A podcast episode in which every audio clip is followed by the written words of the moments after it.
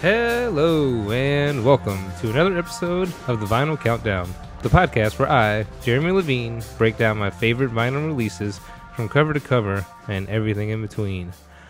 This week, I will be covering one of my favorite EPs. I know I say that a lot, like every week or every time I cover something, it's like, hey, that's my favorite.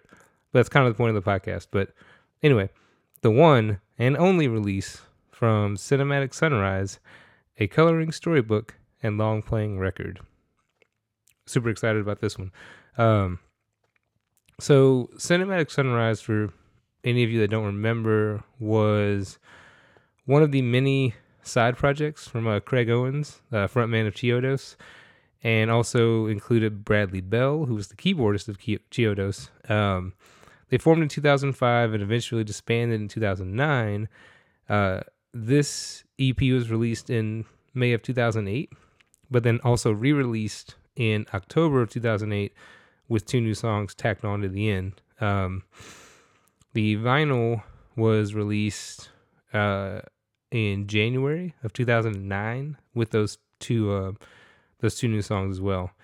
Uh, and actually, let's um, let's go over to Variant Corner. Uh, it's gonna be a quick one because that one pressing was the only one there is, limited to 1,000 on the dreaded picture disc. Ooh. I know I've um I've I've said some things in the past about picture discs and in the vinyl community they they tend to get shit on because they sound like shit sometimes.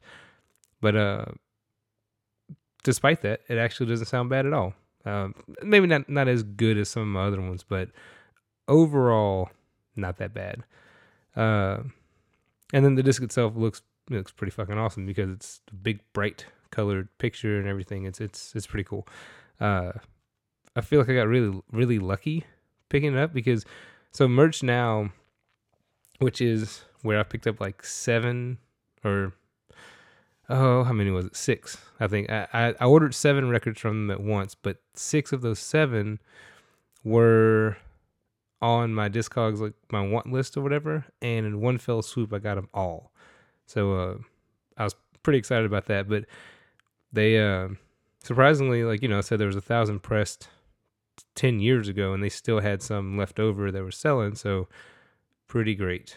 But um, anyway, into the music. Uh, track one. So pulling a piano from a pond. Now, if if you're a fan of Chiodos, uh, like I was a huge fan of theirs in the um, the mid 2000s or so, up to about I don't know, probably like 2014 ish, maybe.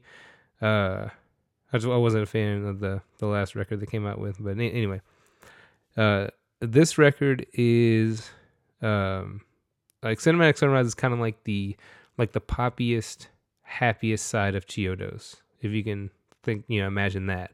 Yeah. Now I like to place the Craig Owens uh, band hierarchy as such. I guess uh, this is how I like to define it. So, Cinematic Sunrise is the most accessible, uh, kind of pop rock, just just happy, just bright music, right?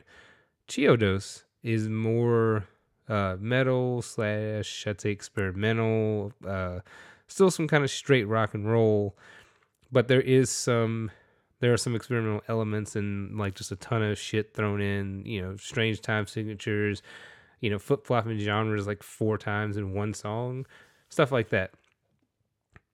And then on the extreme end of that i would place the sound of animals fighting.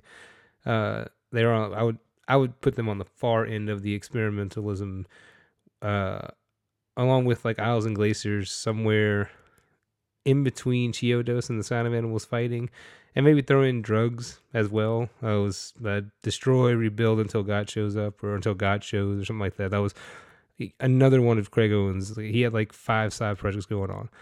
Uh, you know, it's. I, I guess what I'm trying to say is he had a lot of shit going on, right? Like a lot. So, um, per Craig, uh, in a uh, an interview, he said that basically the whole idea, everything about Cinematic Sunrise is just happy and fun. And he said nothing's more fun than coloring, right? Uh, so not only was that him talking about Cinematic Sunrise, but also the original CD had a coloring book and colored pencils included. But um, know, kind of kind of cool gimmick. And then years later, I don't know that uh, Pup was inspired by that, but they too, for Morbid stuff, kind of the same thing. They released it and they had some some colored pencils with it and whatever. Uh, so this song starts off with piano, the drums and guitar kick in, and it's again it's fun, bright. It's like summer in a bottle, basically.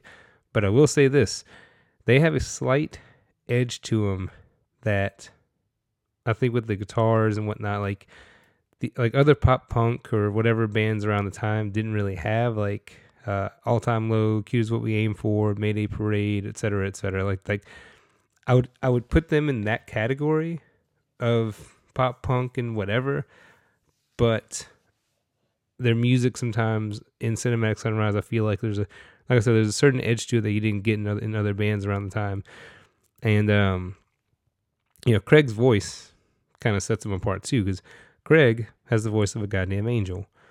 Uh, fun fact: Craig and Bradley were both in choir together in high school, and I'm pretty sure I'd read at some point they'd won like a state competition thing, like for you know choir and singing and shit. So he's definitely talented, you know, and that too is I think a little different than some of the other bands around the same time. But so moving along, track two, Goodbye Friendship, Hello Heartache. Pretty dramatic, but uh you know, it's a song about a relationship ending, obviously. Uh pretty straightforward lyrics. He says, I still think about those times I was with you. Slow down these memories until this bottle turns empty, and I pray the feeling ends. You know, my 23 my 23 year old self. I feel you, dog. You know, uh, as simple or even like as corny, I guess, as as the songs could have been, I feel like they pulled them off. They pulled them off like really, really well. You know, playing with again fairly simple lyrics and but it's they they sing him with he sings with, with such a such conviction and you know the the talent of the musicians around him too. Just it all comes together really, really well. Uh, track three umbrellas and elephants. Um, I love the chorus. He says, uh, the pitter patter on the rooftop. You can listen to the rhythm of the raindrops. I wish that the sun would come and stay. This is the song for rainy days. Again, you know, the guitars guitars hit pretty hard. The uh the drums, you know, they have a certain again, certain edge to them that I just love, you know, and uh so next up we have our honeymoon at Weston Hills.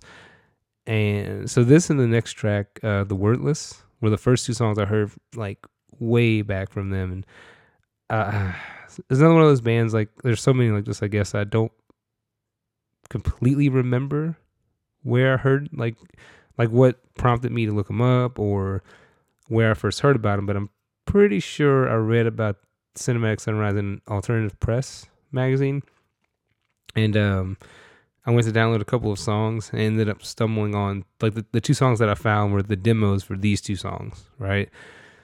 And while the overall the finished version is better, of course, but the demo has some things in it that I wish they would have kept in for the album versions.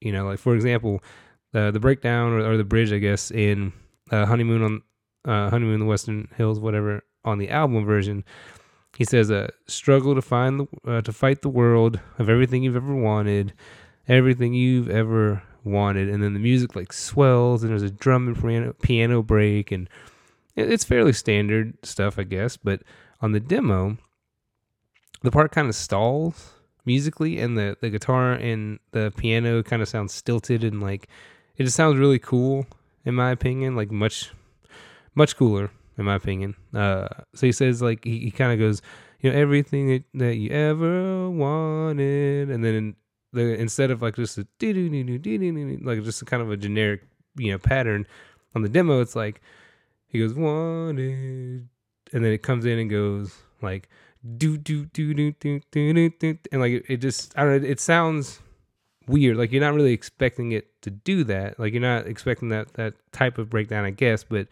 uh, I really like that, you know. Now, another thing I noticed, uh, the song lyrically overall seems to be more intricate and and more fleshed out. I guess like more akin to Chiodos with the lyrics and the music breakdown. So like I almost wonder if that's why they changed it so they could try to like differentiate that that sound from their sound in Chiodos, you know. Um and I guess to, to that point I almost wonder if it was if if this song at some point was a Chiodos song. Like maybe they were writing it for Chiodos and thought, well, no, let's let's let's do it in this band because we can make it even more accessible, I guess, or we can just like explore a different sound. You know, I, I don't know. That, that's all speculation, but uh, but yeah. So great song, and then the wordless is also pretty great. The uh, the chorus, he says, uh, and as I look, I see the cracks below, and I can see myself fall into them, and I see what I've been running from, and I just don't understand how you're gone. How could you do this to me? Again, my 23 year old self ate that shit up. And uh, now, the demo and the album versions here are nearly identical, except for the ending, where on the demo, uh, Bradley Bell and the rest of the band play it out uh, until it fades to silence. Whereas on the album version, it ends with Craig just going, "You know, I," uh, he says, "I see lovers dance." Oh, and then it just like fades out real quick and goes quiet. And honestly, I never liked that. Um, it could be too. I'm a little biased because my first exposure to these songs were the demos, and I listened to them for like months and months and months before I ever heard the album versions. Um, so maybe I'm just more partial to them because of that. But whatever the case, I, I still would have liked at least, you know, I wish that arrangement would have stayed the same on the album versions. But you know, what do I know? Right? Uh, anyway, track six. Uh, you told me you loved me. Very slow, somber, kind of a. Um, it's perfect into the record, you know, or at least it was. Uh, the re-release brought in tracks seven and eight, so you know, and originally this was the last song, and yeah, it's a pretty great song, and it kind of um, it makes sense that it was the last song on the record, but uh, again, it's nice you know, good heartbreaking lyrics and everything, real kind of over the top, dramatic, you know, just uh to the point of like near whining, whiny sing, but you know, that's kind of what this this era was about, you know, and whatever, fuck it, it's great. Uh moving right along. Excuse me. Track seven, Crossing Our Fingers for the Summer. It's uh nice and upbeat. Uh I will say I don't like the use of auto tune in it. Like there's a break at the end where, where Craig's voice is auto tuned, and uh, mainly because it sounds stupid, but also because Craig's voice is has been proven to be good enough in like dozens of other songs that you don't need the auto tune. You know, you don't. It, just sounds really. I don't. I don't like that part, but overall, I'll say it is a good song. Um, and then the new closer, if Lily isn't back by sunset, uh, again, nice, bright, happy. You know, it uh, starts with an awesome, like a uh, sort of driving drum section and everything, and then uh, I still think maybe, eh, I don't know, un, un I say unpopular opinion. I've, I've been listening to unpopular opinion podcast a lot lately, so the um, yeah, fuck it, un- unpopular opinion is. I think that the better closer was "You Told Me You Love Me," Uh, but this one's also good. I mean, it's um it closes the record well. It kind of just you know, like I said, ends on a good note, and overall, wonderful record.